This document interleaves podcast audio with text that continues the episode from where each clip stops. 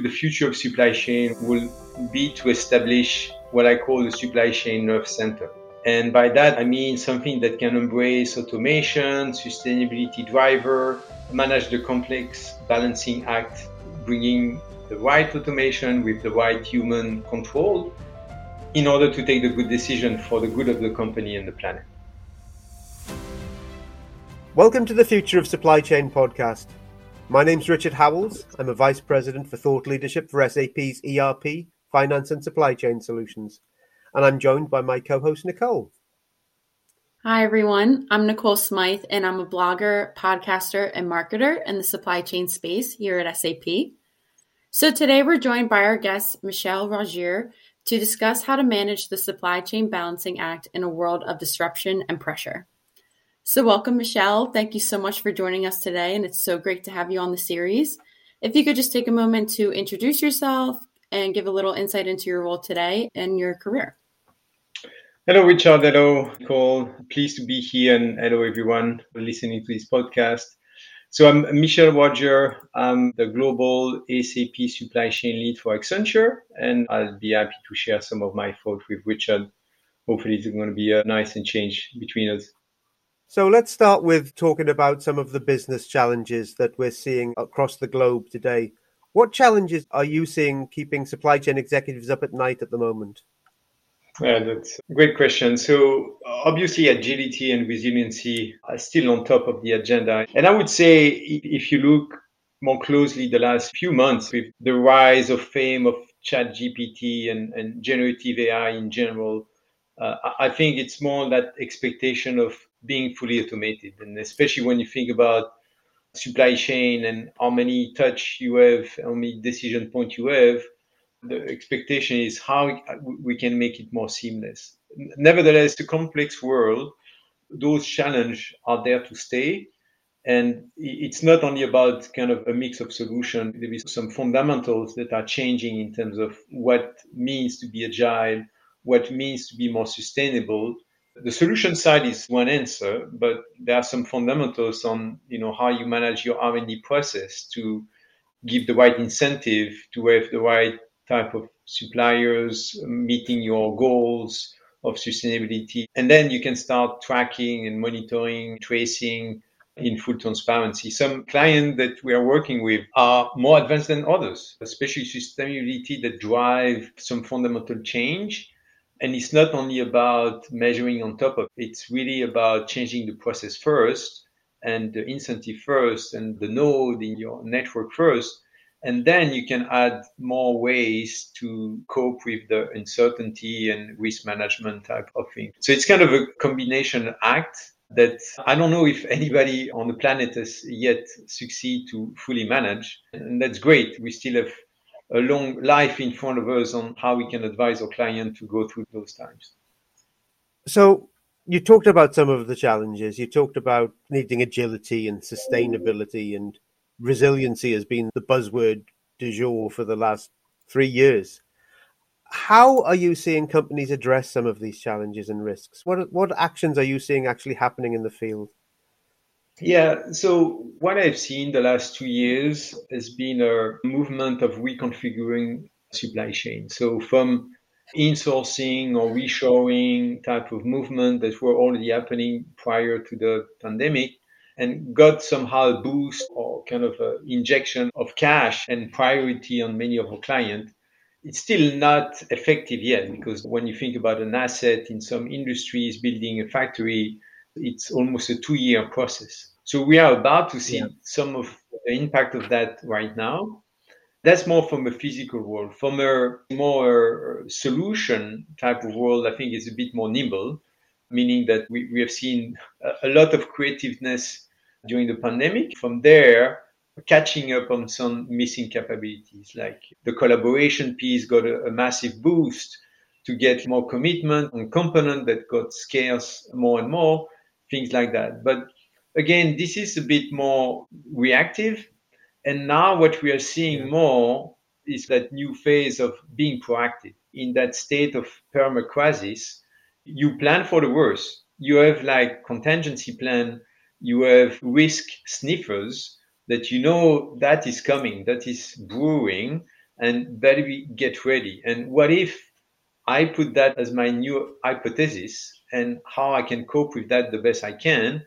And the best I can is not only diverting production from one side to the other, or to take even midterm or long-term plan to have a way to better cope with that with the organization. So I think we are entering that phase of worst case scenario type of approach. And if we talk about SAP, when you do the planning, in financial words, it's always a range. In planning world, it's super precise. There is only one number. We fight for that statement for many years. And now we realize that one number is never accurate. We think it's accurate. We think the MRP is accurate. We think everything is like analytical. And it's never. There is so many variables that you cannot manage. So I think that this simple realization of applying what has been already applied in the finance world, but also for the planning world, is like what are the four or five scenarios that you need to plan around and not only one that will never be achieved. That's interesting because we always say we plan in the perfect world, but we don't execute in the perfect world. So having that ability to have risk mitigation strategies, have alternate sourcing plans, have simulations in place of different potential scenarios is now becoming the norm. You're absolutely right. And also, I'm seeing the clock speed of planning processes getting much quicker, and that line between planning and execution is blurring. Absolutely. Well, I think the best way we can describe it is certainly a balancing act. Executives in every top companies have multiple plates that they're now trying to juggle and really navigate as they're going throughout this transformation. You know, whether it be cost and efficiency, customer service versus profitability, or modern times nowadays, resiliency versus risk. And now we're increasingly seeing sustainability move into that already crowded field. So, what advice would you give supply chain executives who have to navigate this balancing act? No, that's right. Like when you look back to the history of supply chain was really cost driven equation. It's like minimize the cost and the rest, who cares? And then he, went from there to, okay, the service is not such a bad idea to have high service, even if the cost is a bit higher. And then he went, you know what? Supply chain can actually drive revenue if we do it well. Think about Apple, like the first release 10 years ago. And then now the new team is, hey, wait a second. So we have all this commitment that we are making to the analyst about sustainability goals and so on. But most of the time are quite disconnected with the day to day decision on the supply chain. And we are seeing that statement being challenged now because it's not enough to say all the good objective you're going to meet, but it's how you're going to do it. And what we are seeing is in, instead of just relying on average, saying we can estimate the saving we're going to do, now we are reaching the time where it won't be an average anymore. We may even imagine a future where, like in finance, it's good to say you have amazing profit and so on, but you need to comply with SEC rules that it has to be real and the way you project your number should be auditable. And I think that's what's going to happen on sustainability. And company needs to be prepared for that to not only rely on good average and projection, but to be able to audit the way you actually generate what you are promising to do. And once you reach that stage, then the balancing act is changing because what is more important? Achieving that all the revenue, all the profit, like all balance of the three. Right now, the sustainability is a good thing for the planet. We all agree. And it depends maybe on the zone of the world you're listening that in the US, it might be a bit behind of those regulations coming, while in Europe is in full force already. So global company needs to also balance the way of working that is already coming from some part of the world, which are not yet mature in other parts of the world. More concretely, the way we are seeing emerging, and I would say more use case is not fully embraced by all. It's kind of a CO2 budget driven planning. So instead of having the planning process and all your emission tracking separated, is how you link both. It's like, here is my plan A, and here is going to be the impact on how far or will I achieve my goal on the CO2 budget emission or not? And you can start doing the math and at least directionally showing in that scenario it's completely like out of the picture. And then that's going to drive also some of the reconfiguration of the supply chain because you can be clever and find ways, but at one point you won't pass the test of the data. But I don't think we're yet at that stage. I think right now it's more exploration still. The measurement is coming, but the influence of supply chain planning using sustainability driver, it's yet to be really fully achieved, in my view. But as you say, it's coming, and we have to be in a position where we can plan based on those different constraints, because I think just mm-hmm. emissions will become a planning constraint in the planning mm. process, the same as capacity is today. Absolutely. And there's the recent Oxford economics research that just came out, and one of the highlights was the sustainability leaders. You know, and they're really becoming market differentiators through those sustainable efforts that are fully embedded now into their business processes. So it's really clear that this topic is top of mind in most companies, which is now being driven by consumers, customers, and shareholders. So, like those sustainability leaders, how are companies embedding this topic into their business processes? And what role do you see supply chains taking in a company's sustainability initiatives? I think it starts from the R&D, and, and it's not applicable for an industry depending on what you produce. But if we talk about companies that produce goods, it's really driving from the R&D process. So have full transparency with your sourcing, getting the right incentive for your supplier to comply with your goals. So it starts from where the process starts. Then throughout, you need to increase the way you can measure all these transactions. I'm not sure of the number, but they say that 60 to 70% of all the CO2 emission are coming from supply chain companies. So it's huge. So just tracking what you are doing, it seems like, yeah, the at the same time, it's still not an easy feature to translate into reality. How you measure that, how you can report, and uh, I'm going to repeat a bit myself, but like in the finance world, there is no two way to report finance information. And right now, you can argue this is still up in the air, and hopefully something will emerge because it's going to create a hard time to really track fairly across industries. And some industries are harder than others to claim to be green. So there are maybe ways to get some credit and balancing your footprint in other ways, which is good for the planet at the end. We're not going to change some of the heavy industries on their fundamental, but there may be ways to find a balancing act.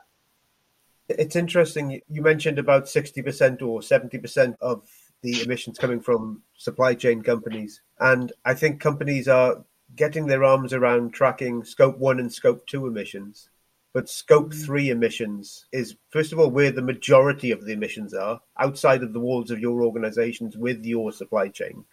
But that's where the most benefit can be gained, but it's also the most difficult to get. So mm. capturing that information is critical. And it always comes down, in my mind, to improve visibility. Whether we're talking about supply chain resiliency and how do I mitigate risks or whether we're talking about sustainability or a combination of these things. It's coming down to having the right data to make the right business decisions. So, do you think companies have the visibility both into their organizations and across their business networks to make these informed decisions? And if not, where do you see the gaps and what should they be doing to address them? No, I think it's still a challenge. Like I could have said the same thing 10 years or 15 years. I'm 25 years now in the business. And I'm sure you felt the same sometime, Richard, like as a broken record, like visibility is still the key, data is still the key, and so on. Yeah. So it seems like it's always whatever the problem is, visibility is the answer. Improved visibility is the answer. Yeah. and then I'm a positive guy, so every time I believe in a new thing coming, and then hopefully there is something new. But in all honesty, that's still hard to achieve from a practical way. We want to share information, but you know, we don't align on the taxonomy on how we describe the product or the attribute of a product and so on. You see that the industry did a lot of harmonization of product category and IDs and stuff. Like that's great. So I think we're getting there. Well, everybody will have SAP at the end. So it might also ease that collaboration anyway. But in joke apart, I think that's where the solutions, and I put solution with a big S, there are many, and including especially SAP, that are facilitating that a bit.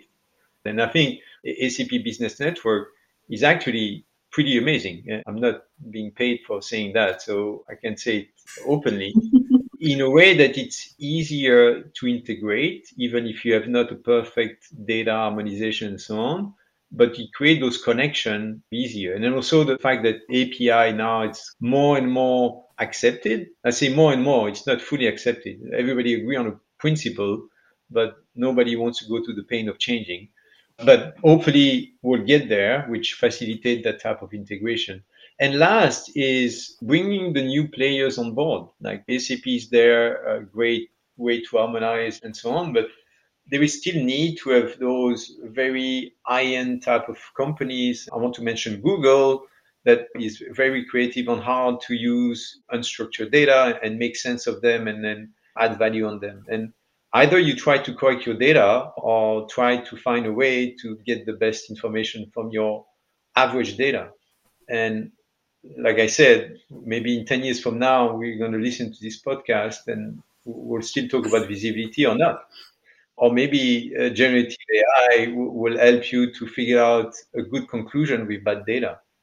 And that's my hope. At the end, we probably reach the limit of the human power and we need to combine with other source to say something different. Like we cannot correct the data. The data is always a mess.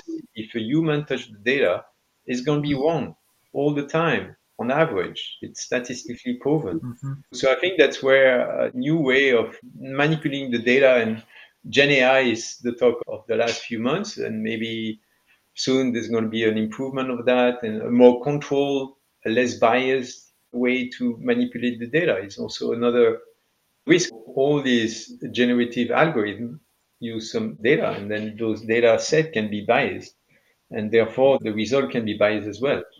And we're going a bit beyond supply chain here, but it's still very much applicable in supply chain. When you look at the amount of data that you need to organize and structure supply chain in an ERP, I tend to say is like is at least 50 to 60% of the data are related to supply chain. And, and that's a huge amount of data, and then you use very little of it. When you think in supply chain, like lead time, we love lead time because lead time is a great way to predict when things are going to arrive and everybody wants to have a confirmation of your order. But you can learn from your recent history and have an automatically learning type of mechanism. And I think the expectation is to have all this data being self-curated, self-healing with, of course, some rules of the game and so on. But that's going to help hopefully to fight back that data is a problem and visibility is, is helping to achieve. I think there is more behind that. Yeah, the other thing is we've got so much data that in many cases we just don't know what to do with it. The key is having that data and leveraging that data in some way, whether it's through, as you mentioned, AI, whether it's through machine learning, but also how do I put it in the context of a person's job? You may want it, certain bits of information at certain levels of granularity. I may want it at a different level of granularity, but slightly different slice of that data. So it's putting it into the mm-hmm. context of the role that you're doing, contextualizing that data to the specific problem you're trying to solve or the specific role that you're involved in within an organization. Mm-hmm. But it is so true because there are already those established technologies that are making such a difference in supply chains. But like you, Michel, and you, Richard, mentioned, there's so many emerging technologies that are going to completely shape and change the way we work in the future. So you mentioned AI, machine learning, predictive analytics. It's going to change how we view that visibility and how we process that data. So, kind of tagging on to what you mentioned earlier, which emerging technologies do you expect to see play an important role in 2023 and beyond? And why, really? Because it's endless. And I think just all of the changes that are coming, it's really going to be some time of innovation. I have a few comments here um, on, because there is like remote technology, like, you know, you can talk about quantum computing, to reach to the next level about resolving complex problems that today we have resolved, but probably not resolved the best way we can. But that's maybe far fetched, to be honest. But I'm a more practical and realistic guy, like talking to clients. And sometimes the futuristic is the basics, like missing basic capability and how you can quickly do it. An example of a client was I have a good solid transportation plan but my challenge is that I need to staff the people to optimize my truckloads. And daily, I realize that my perfect plan is no perfect because this and that happen always on the staffing side. And they came with a simple idea. They use a small niche company and they took the plan and they took the different constraint and then find a way to optimize two or three percent. It's not a lot, but transportation costs in some companies, it could be like 40% of the total cost of the supply chain. And that two, 3% is amazing. And I think I see that more and more, like you still need a strong core. In many companies, it can be caused by acquisition or the way the organic growth has happened. The processes are suboptimal. They know that. To change them is hard. And you don't need AI to revamp all that. You still need some, I would say, old school business process reengineering, aligning, and all that. And it's still valid. And for many reasons, maybe there was an acquisition that you didn't plan, maybe there was some growth or, or some new way of working that happened, whatever. Most of the clients are never perfect in terms of organization, operating model, and it's always start from there. That being said, we are, we are seeing the two track. It's like you still need to touch the fundamental and try to improve your process and add those automation. But let's not wait for that. Let's do that micro improvement on my transportation plan so that I get some benefit right away. So we see that th- those two track being a bit easier, to be honest, especially the second track with all these new technology, all these new player coming along, and including SAP providing you know, more simple solution, like we mentioned the business network, we're not talking about years. It's just a matter of a few months and you get it. And I think that's the other thing that is probably not technology, but it's more an aspiration that is enabled by technology is to compress the time to get your value. We call it in Accenture compressed transformation, but that's a real thing. It's like client expect that. I mean, now client expect also that Gen AI just solve all the problem, but that might be part of the solution. I was talking, it's, it's actually use case, I think, within Accenture. It's like how to screen all the contract that we have our client to, to find some specific clause so that we have pattern of clause and we know exactly which one we should use or not. I mean, this seems simple, but now it's possible. And, and like I said, all these add-on capabilities are doable, more doable than it used to be before, because if you talk about SAP, it's more open than it used to be. Like the BTP platform that enable to open the data and then and start playing with your data. That's pretty amazing. I mean, you can finally start considering SAP as a source of innovation, which sometimes not be seen like that, and now it is. And it's much more open than many other platforms, and I can compare. So I think that is really helpful uh, because many clients still need to do the hard reconfiguration of their process from I won't say from scratch, but from reaching better practice. But at the same time, you cannot wait for five years anymore. And for the ones that are still facing those massive transformation, they need to feed the beast. They need to feed the value as you go to those long journey. Going back to my transportation optimization, I doubt that that's going to be really needed in future if you redesign your transportation planning and include the staffing as part of your feasible plan. But nevertheless, in the meantime, you save like two or three percent of your total cost of transport. So it's not bad. Everybody will take it. So it's not very ambitious what I just say. And then of course, Gen AI is changing the game, but feel more like the reality that supply chain is facing. It's a complex machine and bringing innovation can be done, but usually on very niche and precise area, but not kind of a perfect way to redesign all the process. The limit is the people. The, the limit is the change acceptance of the people, and that's still there. Uh, unless we move all the people in an organization that deal with supply chain, you cannot change it in a day. And that's where the biggest constraint is. Those practical examples are great because you've got to be able to identify a business problem that you're looking to address, whether it's a short term problem that you need to address quickly or whether it's a medium to long term one that obviously takes more time and effort. And then identifying how to solve that problem and which technologies, which capabilities are needed to address those challenges. So I think that was great advice. Thank you. We've touched on business networks several times in some of the questions. Both from a risk resilient and sustainability perspective, we're seeing that the challenges are quite often in multi tiered supply chains and having that visibility and collaboration across the network. So, how are you seeing the adoption and evolution of these business networks?